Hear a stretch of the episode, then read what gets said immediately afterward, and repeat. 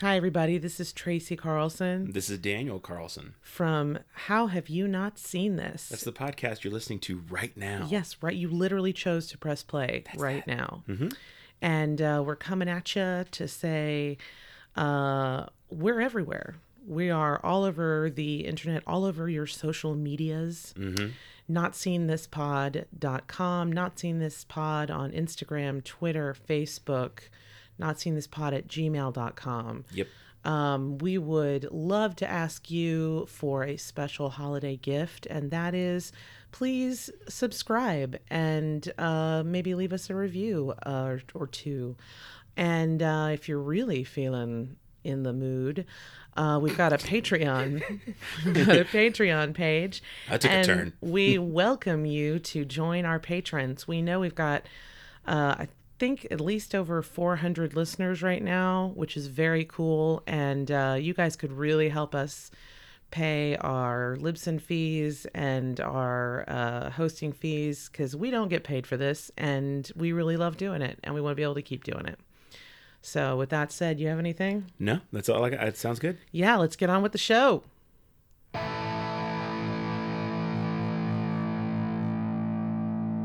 Here's the thing. Marianne, you must change or we'll catch a cold. What care I for colds when there is such a man? You will care very much when your nose swells up. You are right. Help me, Eleanor. Not in a Jane Austen way. Right. You're special in a... I think I could be special in a Jane Austen way. Mm. I'm very pale. I come from the land of a lot of pale people. You could be one of the silly men. Yes, I'm awkward. I don't do well in bright sun. That's true. Yeah, I'm all down for wearing you'd have to scarves. Wear the really high, you'd have to wear the Regency era. And costume. I don't even know what that means, but that sounds fine. Yeah, all right. What's Regency? Is it? It's the era, the Regency era. Why'd they call it that? Okay, I'll look it up later. Are you fucking kidding me? Yeah, I don't know, but Do you think that I care enough to look that up? I don't know. I'll look it up later. Jesus Christ. Welcome. Hey, everybody. I mean, do you see what I'm dealing with? I don't know a lot of stuff. Anything. No, I know nothing. Yeah, what's up? Welcome to How Have You Not Seen This? Welcome, everybody. I am Daniel Carlson. And I'm Tracy Carlson, which you know because we've already introduced ourselves. Yeah, so good to see you again. Welcome back. How Have You Not Seen This is a podcast where Tracy and I take turns showing each other movies that one of us has not seen yet. That is true. Yep. And this week, I'm gonna say that I won the season so far. Whoa, damn! It's like 4 episodes old. Yeah, but I'm gonna say I won the season so far with Sense and Sensibility from 1995, a fucking classic that is still lauded today as the best Jane Austen adaptation out there. Yes. Really? Yes. Even better than the. And I should preface this by saying I've seen no other Jane Austen adaptations. TV, film, anything. Or read any Jane Austen.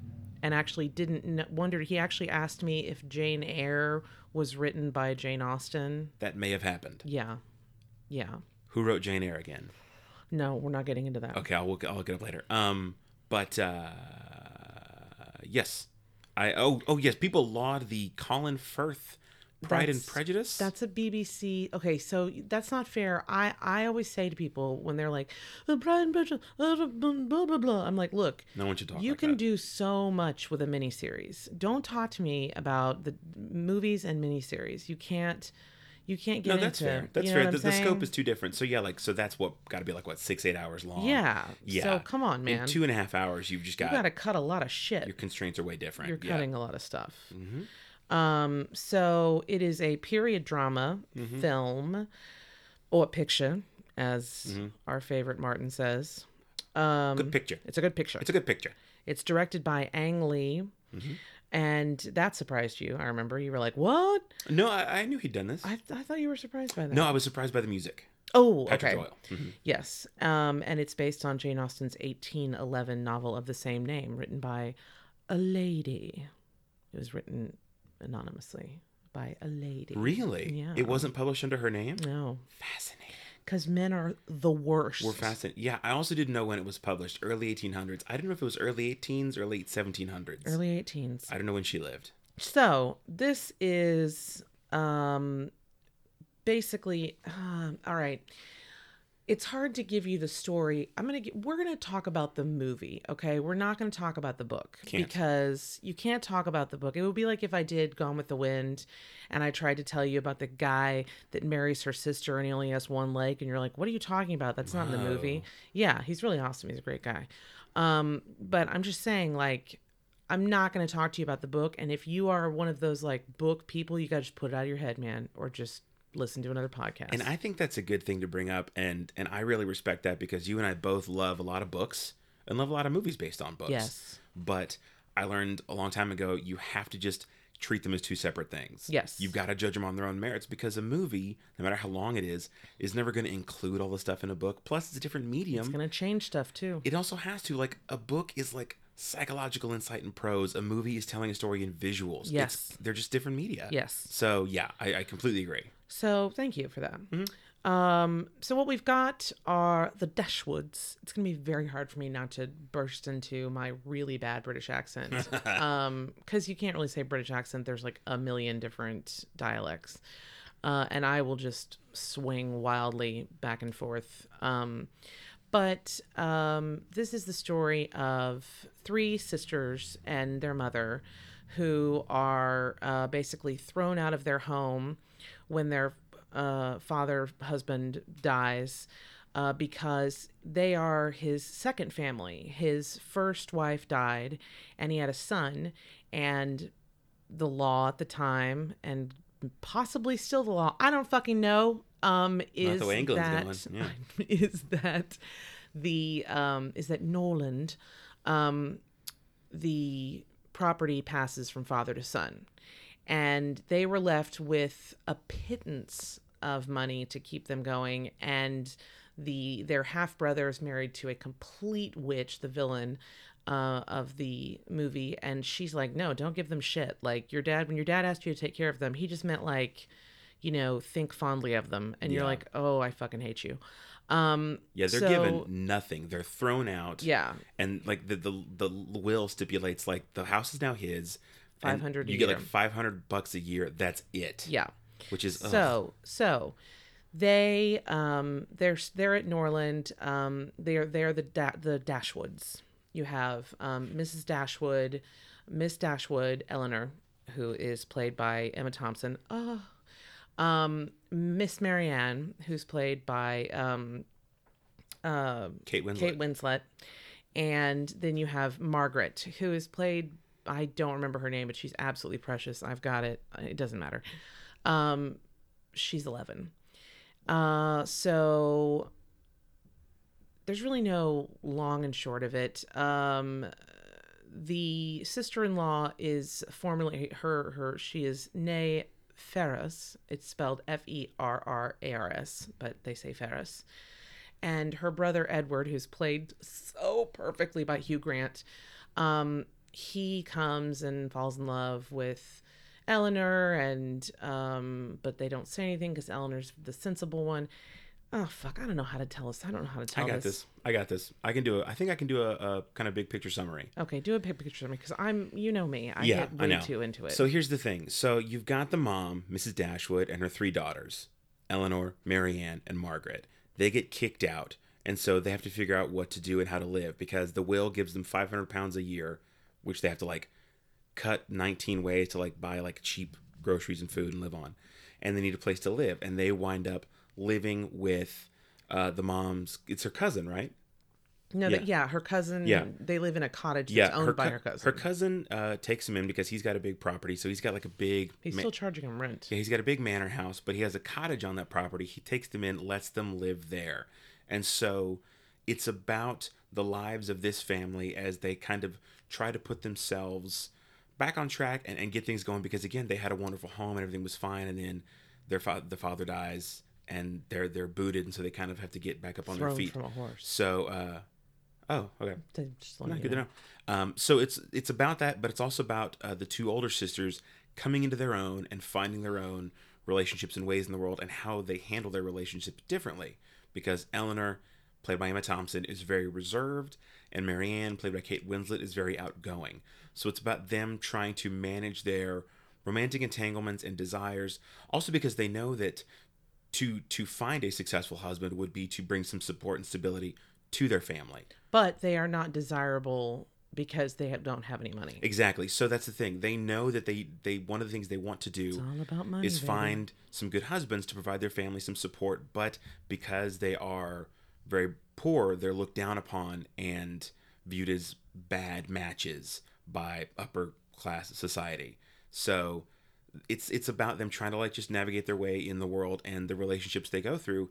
And so it's about the family kind of learning about themselves. And also there are 2 or 3 key relationships, dudes, that with some just dudes, just Slices of big old greasy dude. So how have you not seen this? How have I not seen this? Great question. We should call the podcast that.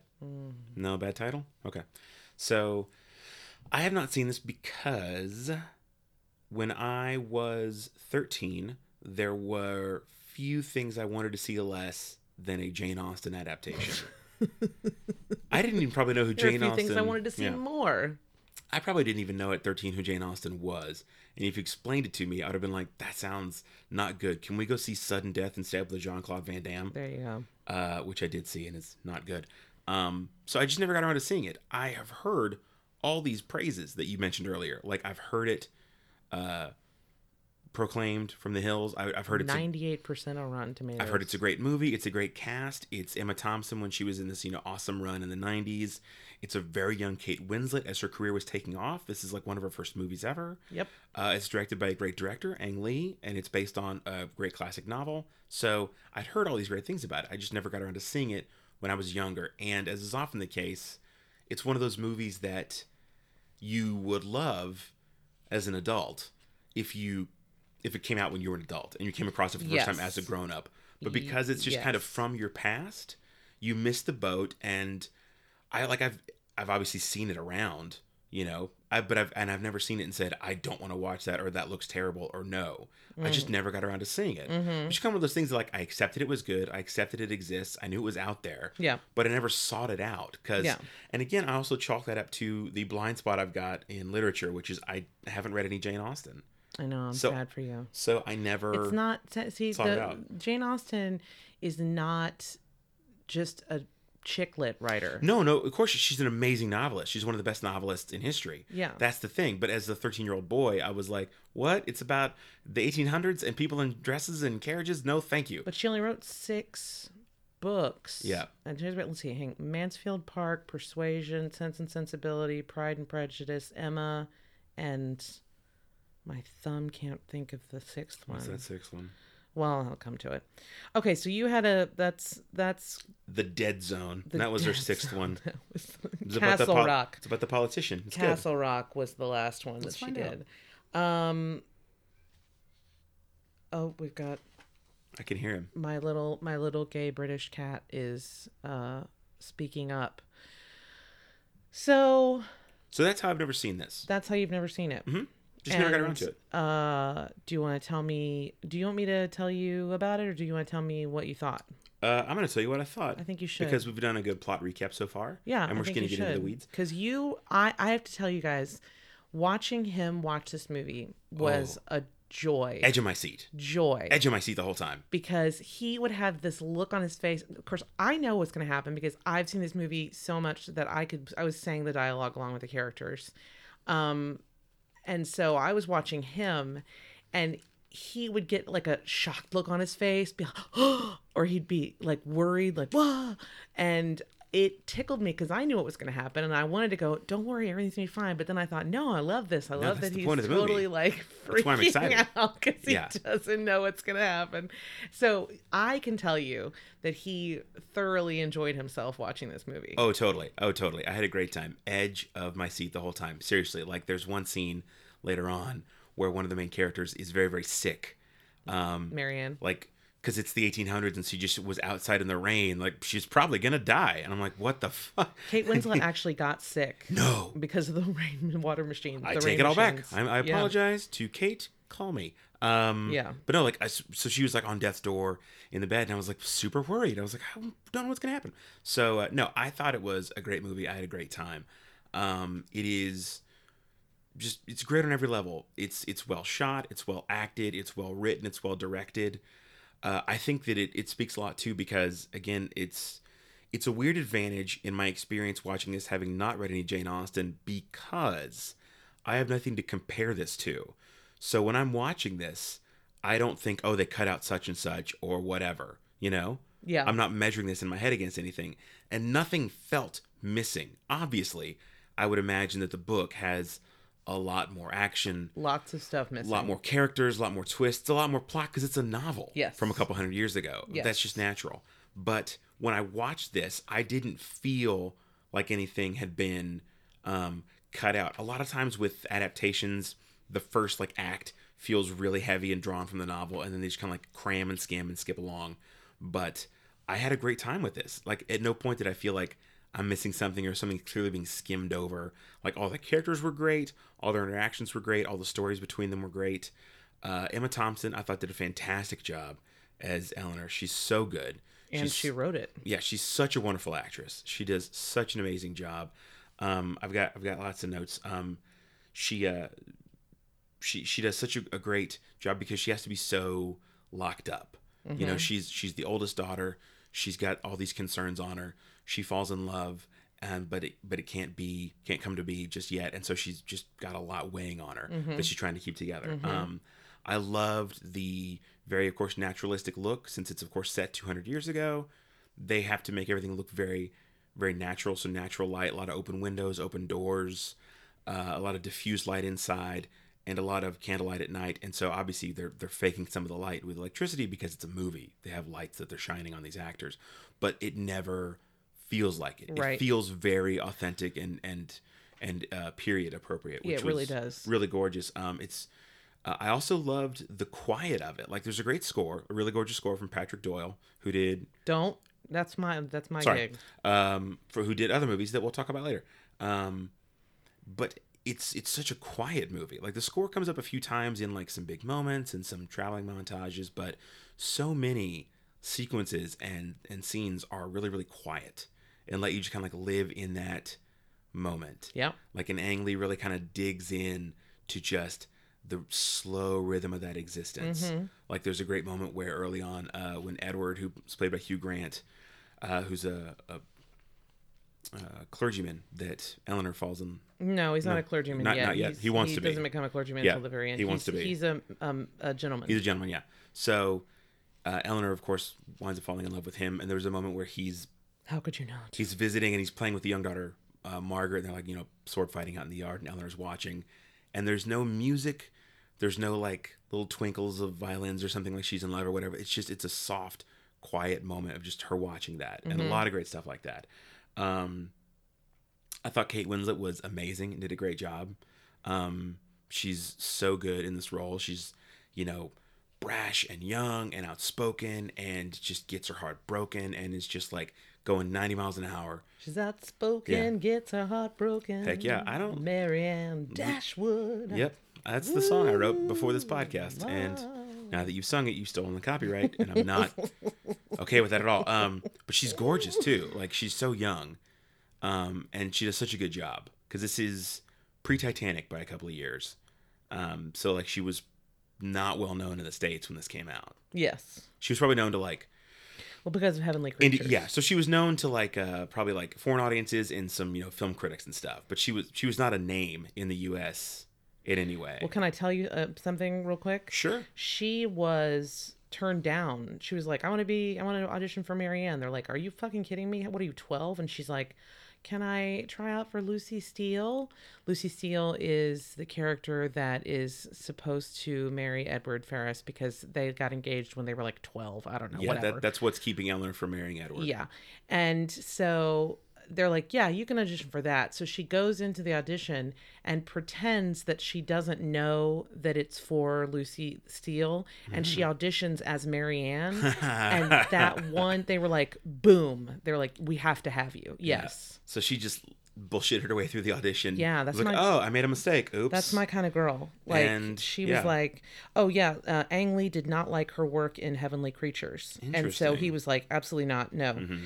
And so she went in and won the part based on a single reading. Damn. She's so good. She's great. And I think she's a really, really good performer. Even when I've seen her in movies that, like, I maybe haven't enjoyed the movie overall, the first instance that comes to mind, it was a few years ago. She was in that Steve Jobs movie. I thought she gave a really, really solid performance in that as Steve Jobs is like a colleague, executive, even though I didn't really dig the movie overall itself. Anyway, great cast. I loved, of course, Hugh Grant is so incredibly charming and affable. The role was written for him. I believe it. It's because they're really good friends, and she's like, I want him to be this person. Yeah, which makes total sense. Like, she does a great job. She does such a great job. But Ang Lee had to sit on him. Oh, I bet. Mm-hmm. He was like, tune it down, take it down. Yeah, he's down. He's very, very holds a lot in. He clearly holds a lot in, and you realize, of course, as the story goes on, why he is, because he's got this engagement from his past that he's dealing with, and he's got these parents. Like, he's dealing with a lot of stuff. So, I also loved the performance by Alan Rickman as Colonel Brandon, who is a former army buddy of the the mom's cousin that they're staying with, and so he comes to visit, and Colonel Brandon takes a shine to Marianne, and I started crying when likes her and keeps trying to be like, hey, Marianne, what's up? Do you want to go on a picnic and maybe kiss a little? And she's like, hard no. Like, she's like, no, thank you, sir. I like this other dude. Like, he's getting like kicked left and right, but he just keeps going after it, and he's so charming and sweet and great. And I know that, of course, it's funny to watch because generationally, your on-screen match of Alan Rickman and Emma Thompson could either be this or Love Actually or the Harry Potter movies. Yeah. Sorry, I thought you were just saying the online. Never mind. Yes. But this, of course, is way, way better than all of those. Yes. This is very good. Look, the reason that I chose this movie, one of the reasons, actually, really was one of the reasons, was because tis the season of Love Actually, and I think we're all a little tired. Whoa. Of watching Emma Thompson get dicked over by her husband, Alan Rickman, R.I.P. Rant. I love you so much. Here comes a rant. Oh, shit. And I also say fie upon you millennials and Zoomers who are like, Alan Rickman is Snape. And I'm like, fuck you. Alan Rickman had a huge career well before Harry fucking Potter. Yeah. And I don't want to hear anything about goddamn Snape or any of the other. There's a lot of Harry Potter people in these movies. I mean, in this movie. And guess what? Yeah. This movie was before Harry Potter. It also won Oscars and was, good. Yeah. So don't give me your Harry Potter bullshit. I don't want to hear anything about it. And frankly, I think Alan Rickman is in heaven right now going, thank you very much, Tracy, because I don't want to be remembered as Snape. I did a lot of wonderful movies, and they were not all this ridiculous book character. And I'm like, you're welcome, Alan Rickman, and I love you. Whoa. That went so many directions at the end. I'm just saying. That was amazing. I'm just saying. No, look, I hear you. I read all the Harry Potter books. I saw the first two movies, and I was like, too. Enough. That's enough. First of all, you're not getting any of the characters. Enough shenanigans. Mm-hmm. And I also cannot take this man who is a classically trained, brilliant, amazing actor and just be like, oh, Snape. Mm-hmm. No. Yeah. No. Yeah. Yeah. And that's what, so, I'm being a mean old Xer right now. And I'm saying, get off my lawn. And I'm with you because I'm on the cusp too because I'm an old millennial. Yeah. So I was in like high school when Harry Potter came out and then college when the movies were coming out. So like I didn't give a shit. Yeah. Like I was like, this is clearly not for me. Yeah. And I saw the first movies and I was like, I'm 15 years too old to be watching this. Yeah. What's happening? So like I've read all the books, seen all the movies. I get why folks dig it, but man alive, not for me. Yeah. This podcast is not a Harry Potter podcast. Yeah. Sorry. So, and, do I think the people like Alan Rickman were enjoyable and good? Yeah, they had a good time. You cast great actors like that; they're just gonna like fucking coast through the movie and like chew it up. But I don't want him to be remembered. No, I agree. He's a genius actor, and he's so good in this because it's truly, madly, deeply. It's worth talking about because another big pop culture thing that, of course, he's often referenced to is Die Hard. As Hans Gruber. No, just you. No, it's a lot of people. We're out there. So it's great to remember that, obviously we remember these actors, even if they're gone, for like some of their major pop culture roles, the big the big ones like that, but it's nice to see them and remember them in all these other types of roles they had. I literally never think of him in Die Hard. Really? Never. It's Hans Gruber. Yeah, I don't care. Oh. I think of him in all of the amazing period films he was in his, I mean, I think of him in, like I said, in Truly, Madly, Deeply, which I love so much. I don't know what that is. I think of him in, well, he's wonderful. So what else do you have to say? Oh, yeah. Not a ton else. I mean, we can chat about it as we go through the movie, but because I have 20 pages. Yeah, we maybe I don't know if we'll get to all of them. But there was this wonderful scene toward the end where Eleanor, Emma Thompson, and Edward, Hugh Grant, can't be together yet, but they've tried to get together for the whole movie. They've just like it's been off and on, back and forth, and like mm-hmm. arrivals and departures, etc. And finally, they're together, just alone in the room, and they're framed together, sitting, you know, across from each other, just this nice medium shot. And so they're finally visually together. We get to see them in the same image, the same frame, for the first time in like an hour and a half. And it's like a relief. Like, oh, they're finally together again. Well, they're not together. Visually together again. Visually together. Yes, they're finally visually together. They're in the same place because it hasn't happened in an hour and a half. Yes. And there's all this tension between them because they still can't be together narratively. And he's got stuff going on and she knows about, and like there's all these secrets that they do and don't know and aren't talking about, and the things she has to send him away with, and it's just there's all this great amazing tension between them, and there's no cuts in the scene. Yeah, it's just them talking, and I love the performances, like, because they're so good, but they're not showy. Nobody goes over the top here. Well, unless they are supposed to go over the top. You know what I mean. Mrs. But like, Jennings. They're so well directed, and they're just, it's such a great moment. Like, it plays with the rhythms of the emotions and the conversation. Like, I'm sure they, again, you know, rehearsed. I'm sure they shot it a few times, but it's so great and honest, and there's so much going on. And, you know, because you know what they've all been through by this point in the movie. And so you're just, like, hanging on every word. And it's such a great scene because Ang Lee's like, I'm just going to sit this camera down, and we're just going to, like, watch y'all have this moment. And it's so perfectly done. I was like, this is great. Like, there were so many great moments like that in this movie. So, yeah, I thought it was a great movie, and I'm really glad that I saw it. I thought it was awesome. It's amazing. Mm-hmm. It's amazing. So, yeah, thank you for showing it to me. It was fantastic. Well, I cannot take credit for the majesty of, for the genius of Lindsay Doran. Lindsay Doran is the producer. And she loved Austen, loves Austen's novels, and she loves Emma Thompson. She produced she produced Dead Again, which is, if you hadn't seen, I would show you, because it is so fabulous. So classic. So fabulous. I saw that highly as a kid. Recommend it. Oh my God, great. You saw that as a kid? Well, not like a probably young, like maybe middle school, early high school. Okay, well, that's fine. Yeah, not like kindergarten. Well, I don't know. You're weird. It's all kid. Everything under 18 is kid. So she was like, I want you to write the screenplay. And Emma Thompson's like, what are you, high? I'm not, like, I can't write this thing. Like, and Thompson's like, how about we do Persuasion or Emma or something? And Lindsay's like, no, we're going to do Sense and Sensibility. And so Emma Thompson spent 5 years drafting numerous revisions, and she actually worked with a lot of the actors that they ended up casting. They would help her. They were collaborating. Really? Yes. I love that. In fact, where do I have it? I have it in here somewhere. Hugh Laurie, Hugh Grant, mm-hmm. Lots of people. All the Hughes. Anyway, the Hughes. It was a Hugh movie. So Doran goes around, she's like, hey, I've got this great movie, and everyone's like, what are you, high? Like, Emma Thompson's never written anything, and she said no, but she's just won an Oscar for Howard's End, and she was in Remains of the Day and was nominated. She was nominated for Remains of the Day and for what was the other movie that she was nominated for? And she got...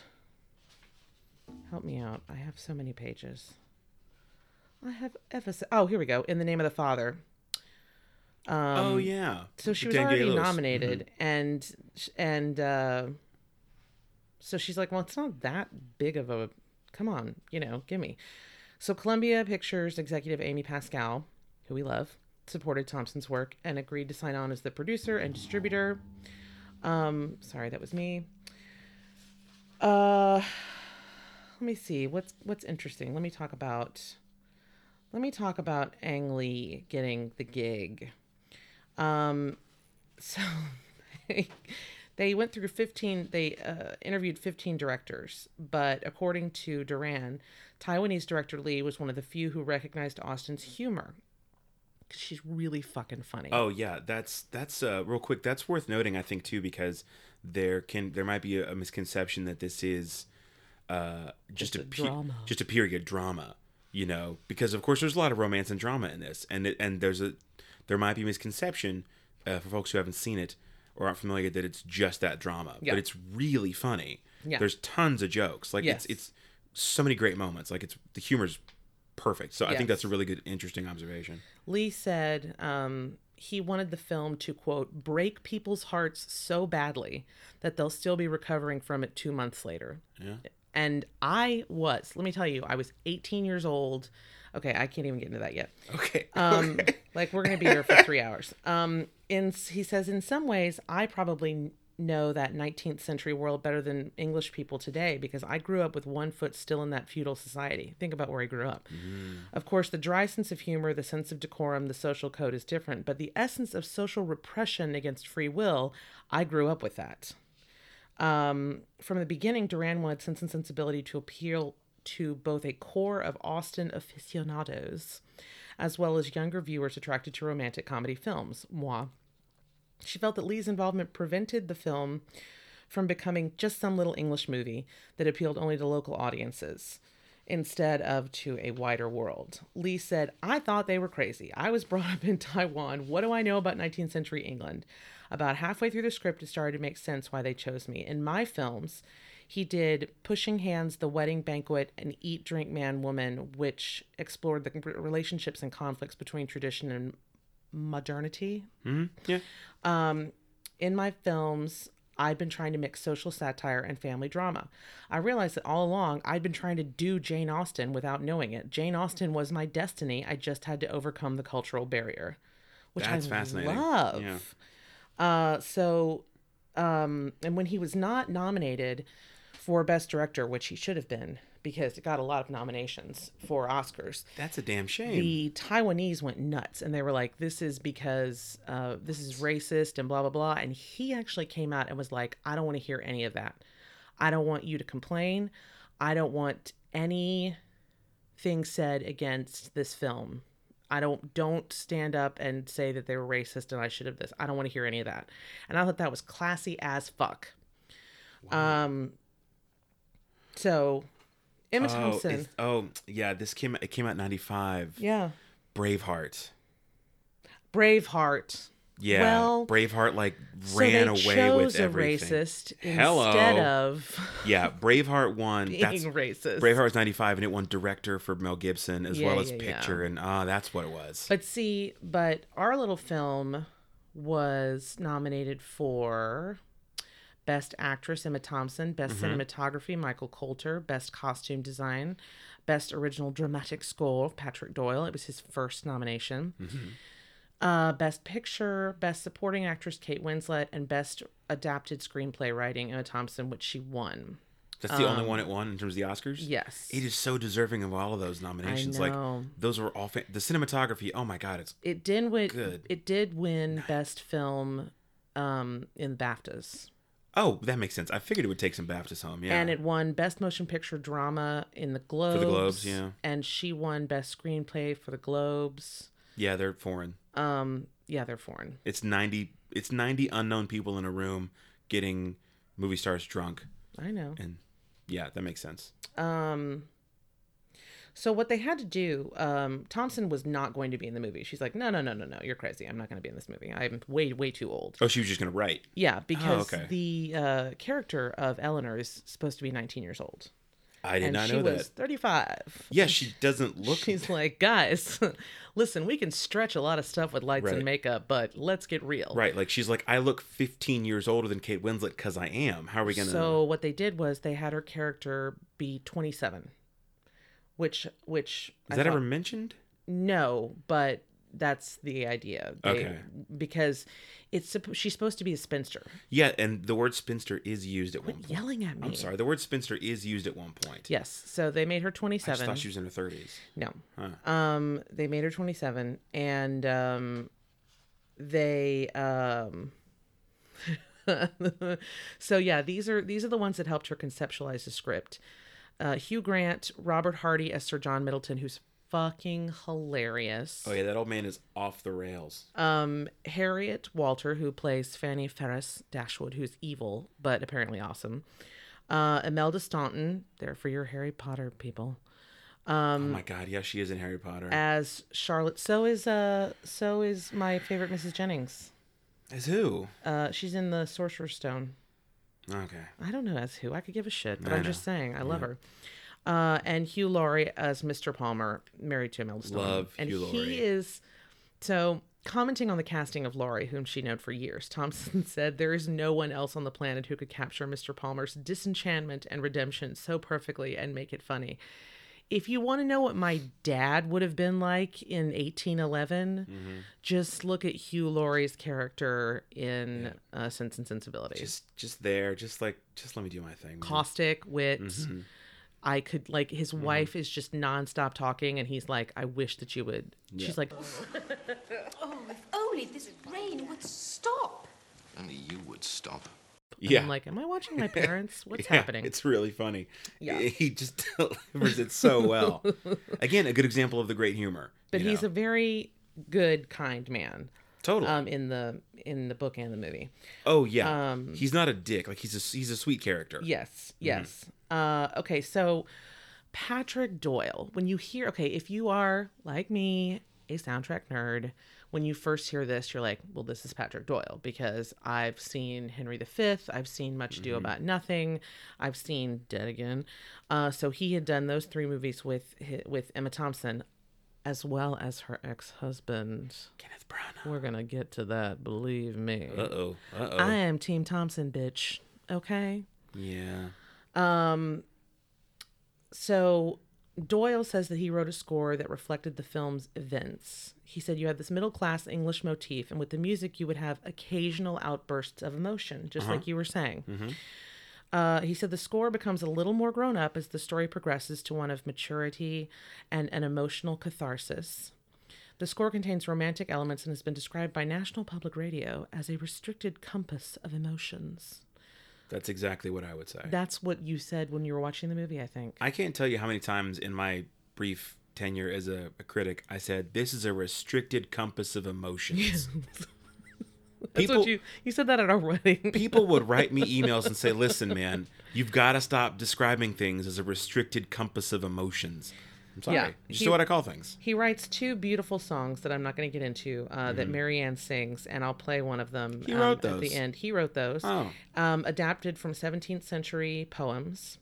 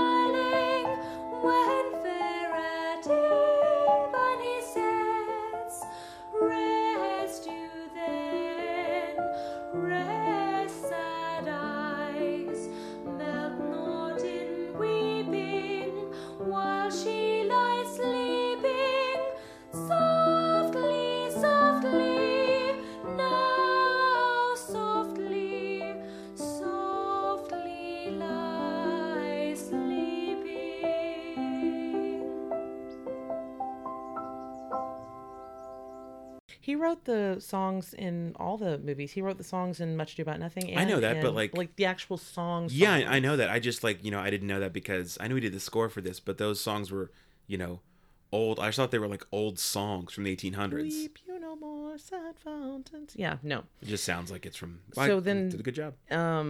You hear them on the soundtrack, sung by dramatic soprano Jane England, who makes me cry every time. He got his first Academy Award nomination for his score. So take that dick and suck on it, Kenneth Branagh. Whoa, shit. That's what I'm saying. Were she and Kenneth Branagh split up by this point? I'm going to tell you. Just okay. Because I don't remember when that happened. I'm not there yet, okay? Okay, shit. Okay, goddamn. All right. Fine. She's fine. Thompson's first husband was the actor and director Kenneth Branagh, who she met in 1987 while filming the television series Fortunes of War. They got married in 89, and they were dubbed the Golden Couple. Why are you talking like you're recapping The Real Housewives? By the British media, because this is how I feel. They were the Golden Couple. They tried to keep their relationship private. They refused to be interviewed or photographed together. And then in 95, they announced they'd been separated. Why?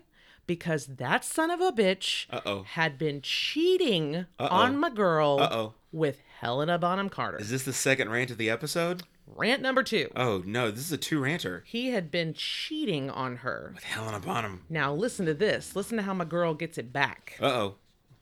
She gets her groove back. Bring it. What'd she do? She was living alone. She entered, as her relationship deteriorated, she entered a clinical depression. Uh-huh. While filming Sense and Sensibility in 95, she begins a relationship with who? I don't know. Willoughby? Co-star Greg Weiss. That dude? That motherfucking hot piece of man, but ooh!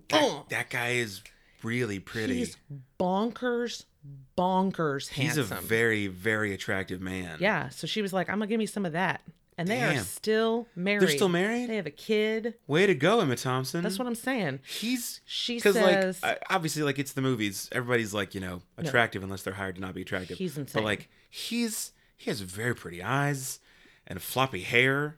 And you're like, Willoughby. Who is this guy? And what's great is he shows up out of fucking nowhere. He's the man who broke Marion's heart. In the movie. He just rides up one day and you're like, he's just falling out of the forest, these guys in the English countryside. Yeah. Well, go Emma Thompson. Go ahead. She says, work saved me and Greg saved me. He picked up the pieces and put them together again. Okay, that's really sweet. Do you love that? They're still together? Yes. I'm going to look him up now. They have a daughter named Gaia.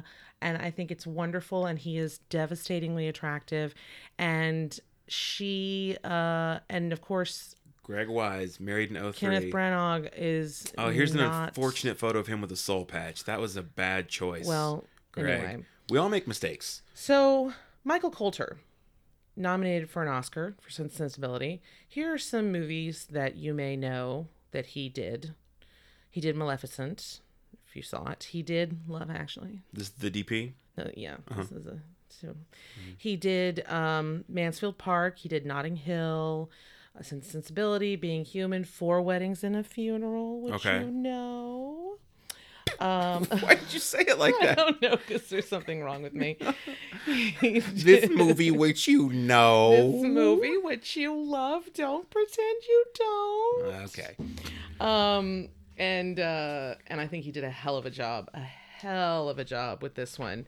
Yeah, they got by the way, the only non-rainy days in England I've ever seen. It's gorgeous. Yeah, they had to bring in rain machines. It's gorgeous. Our editor, Tim Squires, could he be more? Well, he's American. Well, sorry, Tim.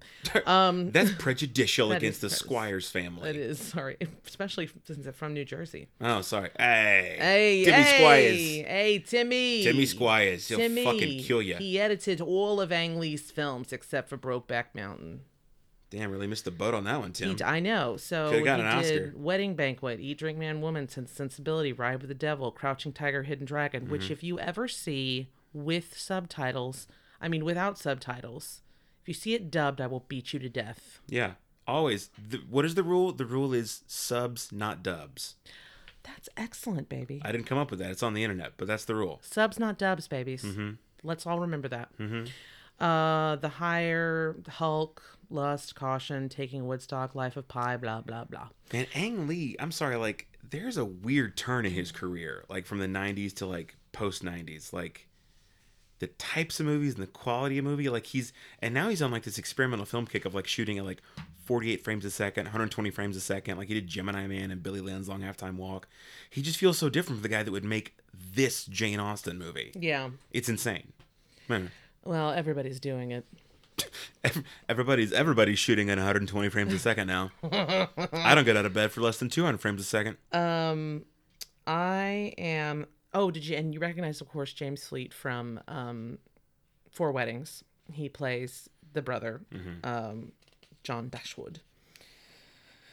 Let me see. I was trying to see if there was anything in this that I wanted to... Oh, yeah. Okay. So this is a piece from Vox in 2017 by Alyssa Wilkinson. Oh, yeah. At Alyssa Marie. Oh, you know Alyssa Wilkinson? Yeah. Well, I don't know her, but she's a really good writer. She is a really good writer. Well, hooray. She says, Eleanor and Marianne represent the two ideas in the title. Eleanor is all sense and responsibility, while Marianne is a swirling bundle of romance and passion. There are dramatic change in circumstances, which Thompson's script exaggerates slightly to help modern audiences understand it, doesn't diminish their learnings. And even a country cottage in England looks like a very nice house to our eyes. If anything, it exaggerates them. Eleanor must now be more responsible with her father gone and her mother mostly useless. Marianne's imagination has much more space to run wild. And yet Sense and Sensibility are really two sides of the same coin, a kind of yin and yang that have to interact for people to ever experience true happiness. Marianne must learn some sense to recognize her true love, and Eleanor must succumb just a little to impractical passion to find her own. Who could forget Thompson's gasps of joy when her greatest hopes come to fruition? And actually, interesting point. I want to talk about that scene. So when Hugh Grant declares his love for her, she is crying, and she told Hugh, she said, please don't be upset.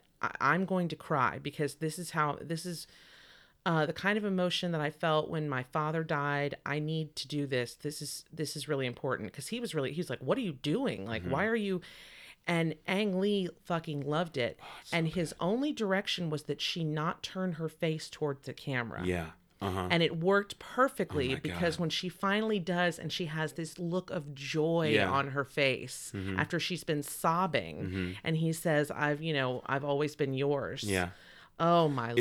It's an amazing moment because, again, I don't think we're spoiling anything from a 200-year-old novel or a 25-year-old movie that the two main... You can rent a car, Sense and Sensibility. Oh yeah, there it is. That the two main women wind up happily married at the end. But there's this great moment toward the end where Hugh Grant's character, Edward, comes and he's finally unattached. He's finally free to confess his love and his feelings to Eleanor. And he's like, Eleanor.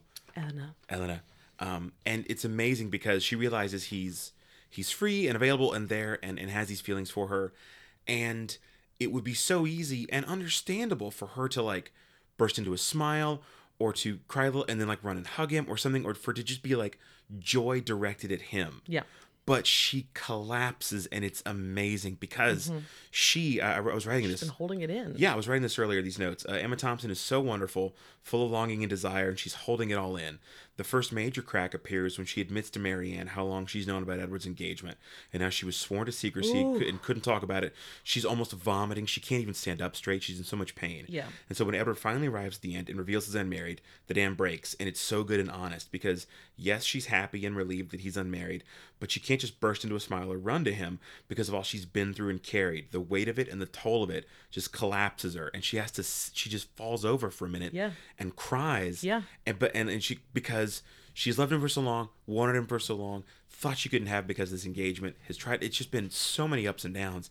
And so finally for it to be there, yes, of course she's happy. And when she finally turns her face to him, she's smiling, and it's this amazing, joyful moment. Yes. But it's so rich because the moment acknowledges everything she's been through, and it's deeper and truer for that. It's not just like, I'm here and I love you, oh yay, and they hug. Like, yes. It lets you, the audience member, like sit with her and be like, I've been with you on this 2-hour journey. Yes. You know, like it's so good. But then you are not married.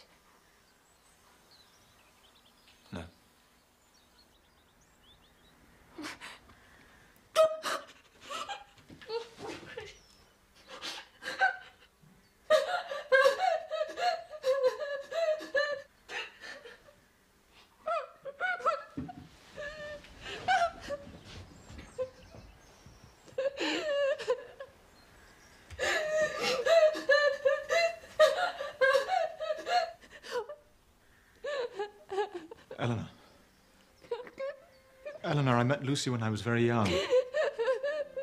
Had I had an active profession, I should never have felt such an idle, foolish inclination. My behavior at Norland was very wrong. But I convinced myself that you felt only friendship for me, and that it was my heart alone that I was risking. I've come here with no expectations, only to profess, now that I am at liberty to do so, that my heart is, and always will be, yours.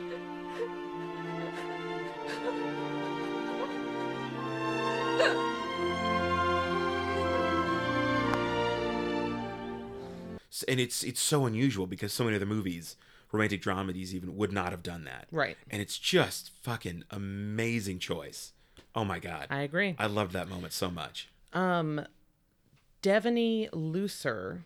Not a name, not a person. Devaney Lucer. Okay. That's what it says. From Culture. Oh shit, this must be from something. That's the Culture section of some website, TBD. Sorry. I'll get to it, but at least I said your name. I love you. Google it. Oh, it's The Atlantic. I'm sorry. Oh, it's The Atlantic. You're fine. Oh, okay. Writes about Sense and Sensibility and Jane Austen's accidental feminists. Now, this happened. This was Emma Thompson because our two main dudes who we love, because Willoughby, although we kind of fall in love with him, he's a blackguard. He's a bit of a shit. And a bad man. Well, he's a bit of a shit. And But Brandon and Edward are not the men in the book that they are in the film. Not the men in the film that they are in the book. They're a lot more uptight. In what? The book or the movie? In the book. Oh, well, that makes sense. And so Emma brings them out a little bit, and and it's very. Well, I could see that because you'd mentioned from another previous essay you cited a few minutes ago about how when she was working up the characters of Eleanor and Marianne, she did not modernize them outright, but she heightened some of their differences for modern audiences. Yeah. So it would kind of be a little clearer. This says, okay, so Lucer? Yeah, Lucer says that she deliberately imbued Austen's first published heroes with qualities that either they didn't have the novel or didn't have to the same degree: egalitarian attitude towards women, an affection for children, and emotional sensitivity. Mm-hmm. Because ain't no woman gonna go see a movie with a bunch of guys that are like, sit down and be quiet, woman. We're like, sorry, what? Sorry, what? That's not gonna work for me. This is interesting. To see what Sense and Sensibility... This is what you're talking about. To see what Sense and Sensibility was up against, it's useful to remember that the Oscar-winning Best Picture of '96 was Mel Gibson's Braveheart. Yeah. Braveheart has not stood the test of time, having once been declared the worst movie ever to win Best Picture. Gibson's Crash. Jeez, whatever. Gibson's William Wallace, loosely based on the historical 13th century Scottish warrior, now looks like a chest-thumping cross between Thor, He Wishes, Fabio, and Rambo. The critic William Lohr has summed up the film as offering viewers a conservative, if not reactionary, masculinity and an excessively violent reaction to a moment when traditional manhood itself was imagined as under attack. Sense and Sensibility set out to do something different. It made male receptiveness to female needs and desires and a commitment to proto-gender equality seem both incredibly attractive and historically inevitable. Which I agree. Ooh, I think that this is a book that we should read. Ooh. There's an essay. It's an essay book for a 1998 book, Jane Austen in Hollywood. Okay. I bet that's really good. Yeah, I bet. Mm-hmm. We should read that and then report on it. Okay. Yeah, so it's, you see how much Edward enjoys Margaret, Emily Francois. He manages to coax her out. She's 11, and he manages to coax her out of her doom and gloom after her father dies. And Margaret has always wanted to travel. I know. She's heading an expedition to China shortly. I am to go as her servant, but only on the understanding that I will be very badly treated. What will your duties be? Sword fighting, obviously. Administering ramen. Swabbing. Which of those duties will take precedence? Colonel Brandon is this, as she puts it, enigmatic manliness and strong but silent cosmopolitanism. That can't be a word. Oh my. Okay. Yeah, you're talking about Willoughby or Brandon, right? Brandon? Yeah. Brandon. Yeah, when Brandon showed up on screen, you were fixated. Well, I started crying for a while. Yeah, you cried for a while. I miss him terribly. Yeah, I don't blame you. Yeah, this is just a great... I highly recommend that y'all look this up. It's a... Yeah. February 21st, 2016. Devaney Lucer in the Atlantic Culture. You should read this whole thing because it's very good, and I'm not going to read the whole thing. But I do want to talk about... And there he goes. Literally just got up and left. I have absolutely no idea what just happened. I had to cough and I didn't want to do it into a hot mic. Okay, that was... I just thought you were like, I'm done. I just fucking got tired of the conversation. I said everything. So I watched the movie already. Jeez, just ugh. No, I'm kidding. I wanted to say that when this movie came out, and we have some listeners who knew me when this movie came out. I will not name you, nor will I hug you. Don't worry. But I was very powerfully affected because I was very much like Miss Marianne. Just everything was. Hello. I think I've gotten a little more. All right. I was just the pure romantic, and I had been done ill by a blackguard myself. Fucking blackguards, man. And he was a bad guy who took advantage of my love and my devotion, and it was so. This movie was basically perfect because it's kind of like giving smack to a heroin addict. I was like, I just watched it over and over and over again and cried. I even painted. I used to have it memorized. I don't anymore, but I got my friends in the education department to get me a big, long, huge piece of paper.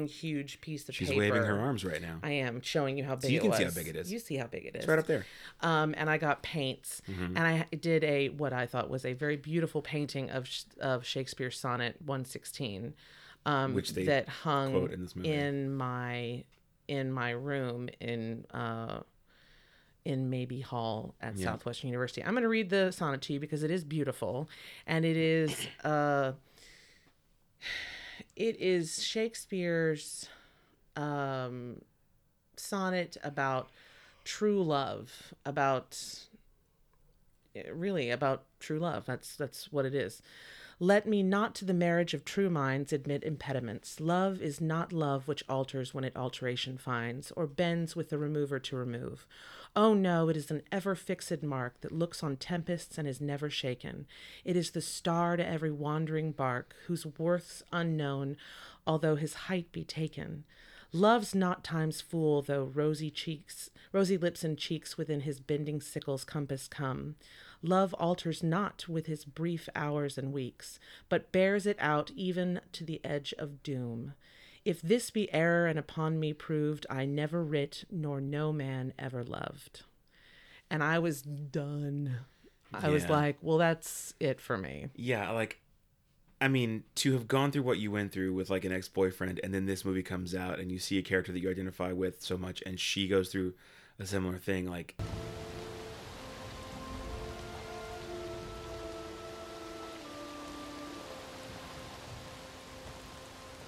Love is not love, which alters when it alteration finds,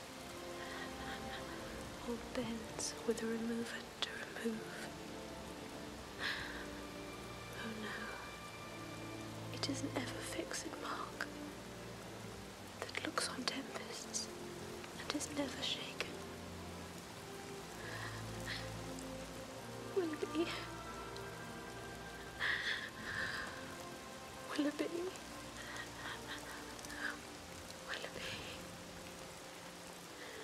That's the timing of that. When that happens with a movie or a book or an album, like it just... sticks into you. Yeah. You know? Yeah. We've all got those, you know? And it's completely separate from whether or not the thing winds up being any good or not, you know? Mm-hmm. Like, this happens to be an amazing movie, you know? Yeah. But it could have been a crappy movie that just, like, fit with you timing-wise, but, like... I have excellent taste in my I'm going to kill myself movies. Mm-hmm. No, I don't. No. Yeah, it's... but I totally know what you mean, you know? That's perfect timing. Yeah. Mm-hmm.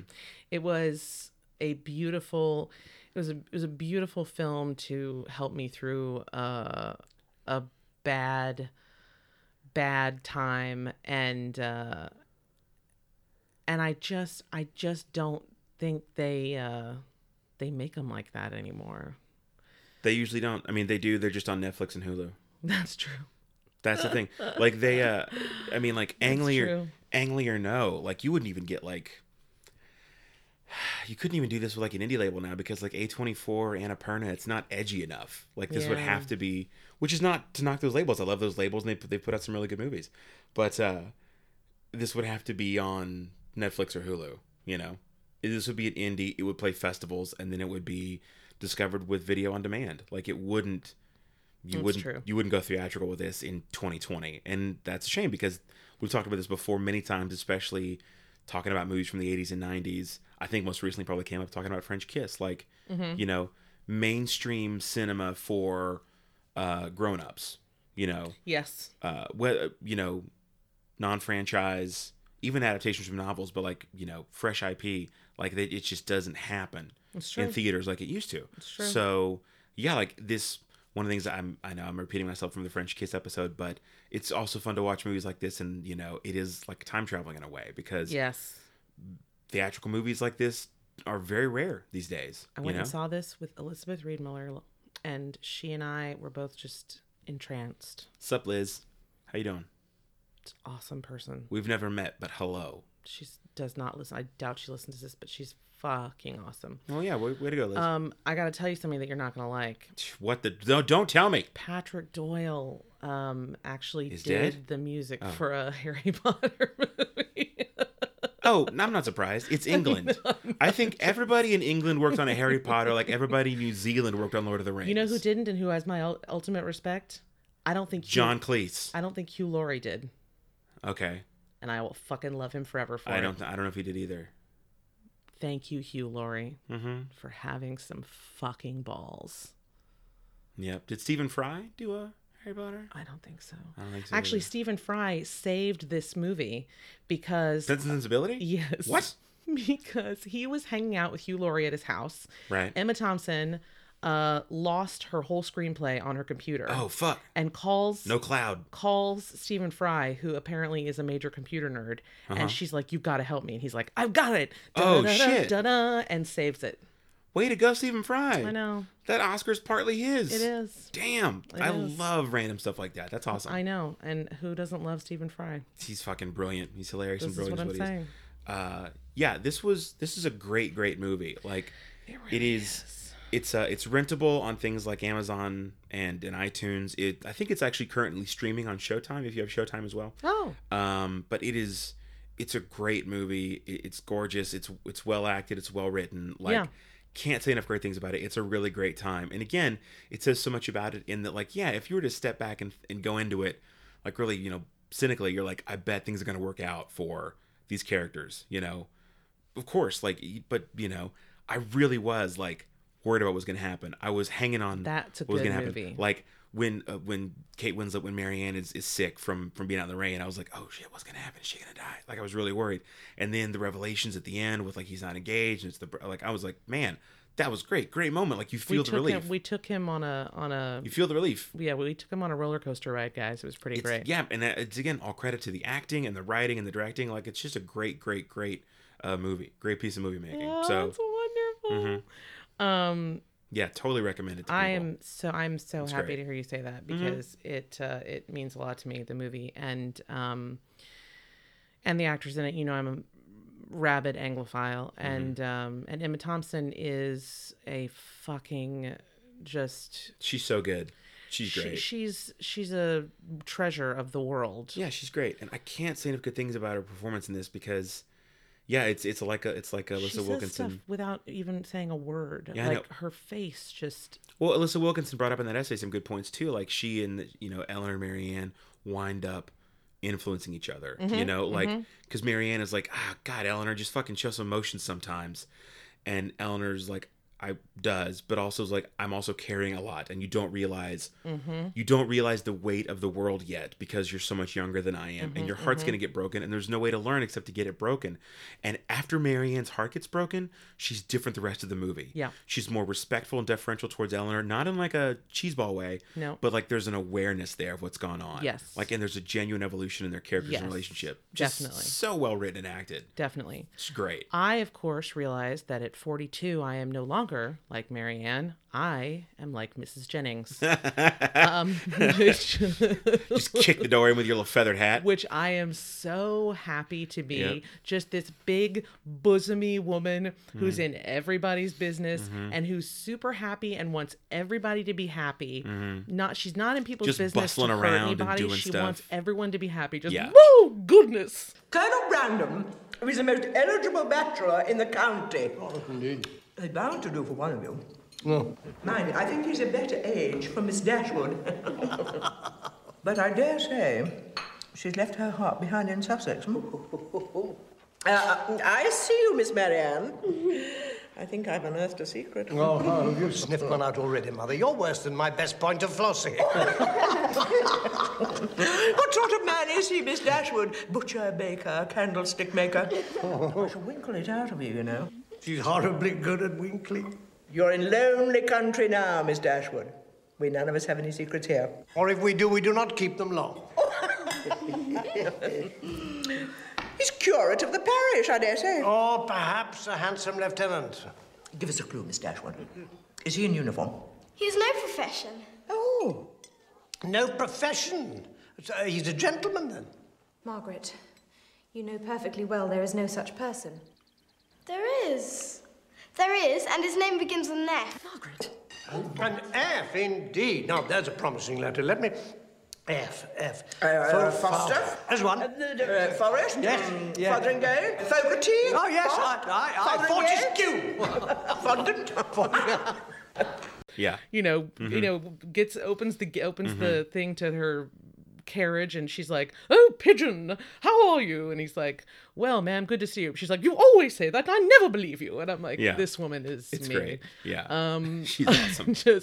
She pulls up with her son, Sir John Milton, who's just as bad as she is.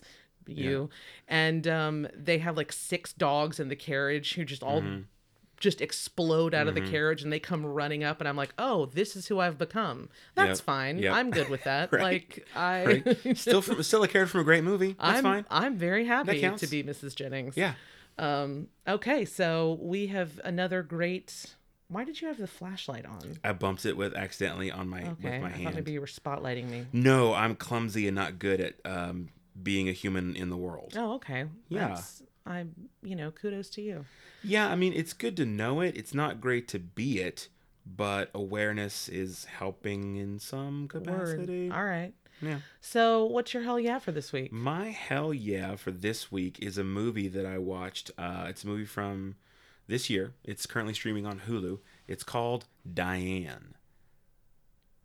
That's it. I'm not going to say anything else. No, it's called... Just staring at it. Just like fucking hang up the headphones and walk away. Did you watch this? Watched it the other night. It stars Mary Kay Place, who's a character actress you've seen in tons of stuff. I love Mary Kay Place. She plays a woman named Diane, and it's about her relationships. It's set in a town in Massachusetts, and it's her relationships with her friends and her aunts and her son, who's at the time the movie opens, dealing with a drug problem, going through some issues, and she's like, helping and supporting him, and her friends are like, you give so much to him, and she's like, he's my son, I can't not.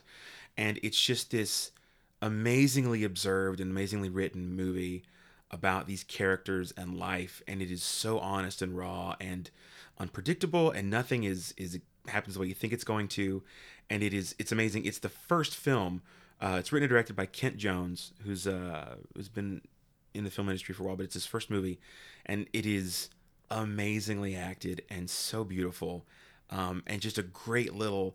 It feels so real. I mean, when you watch movies, so often you know you're watching something fictionalized and narrativized, but it's telling you a story. Like there is zero artifice in this movie. It feels like you're watching these real characters have these real moments, and people die, and you move on, and evolutions, and just The relationships are fantastic, and the acting is top-notch.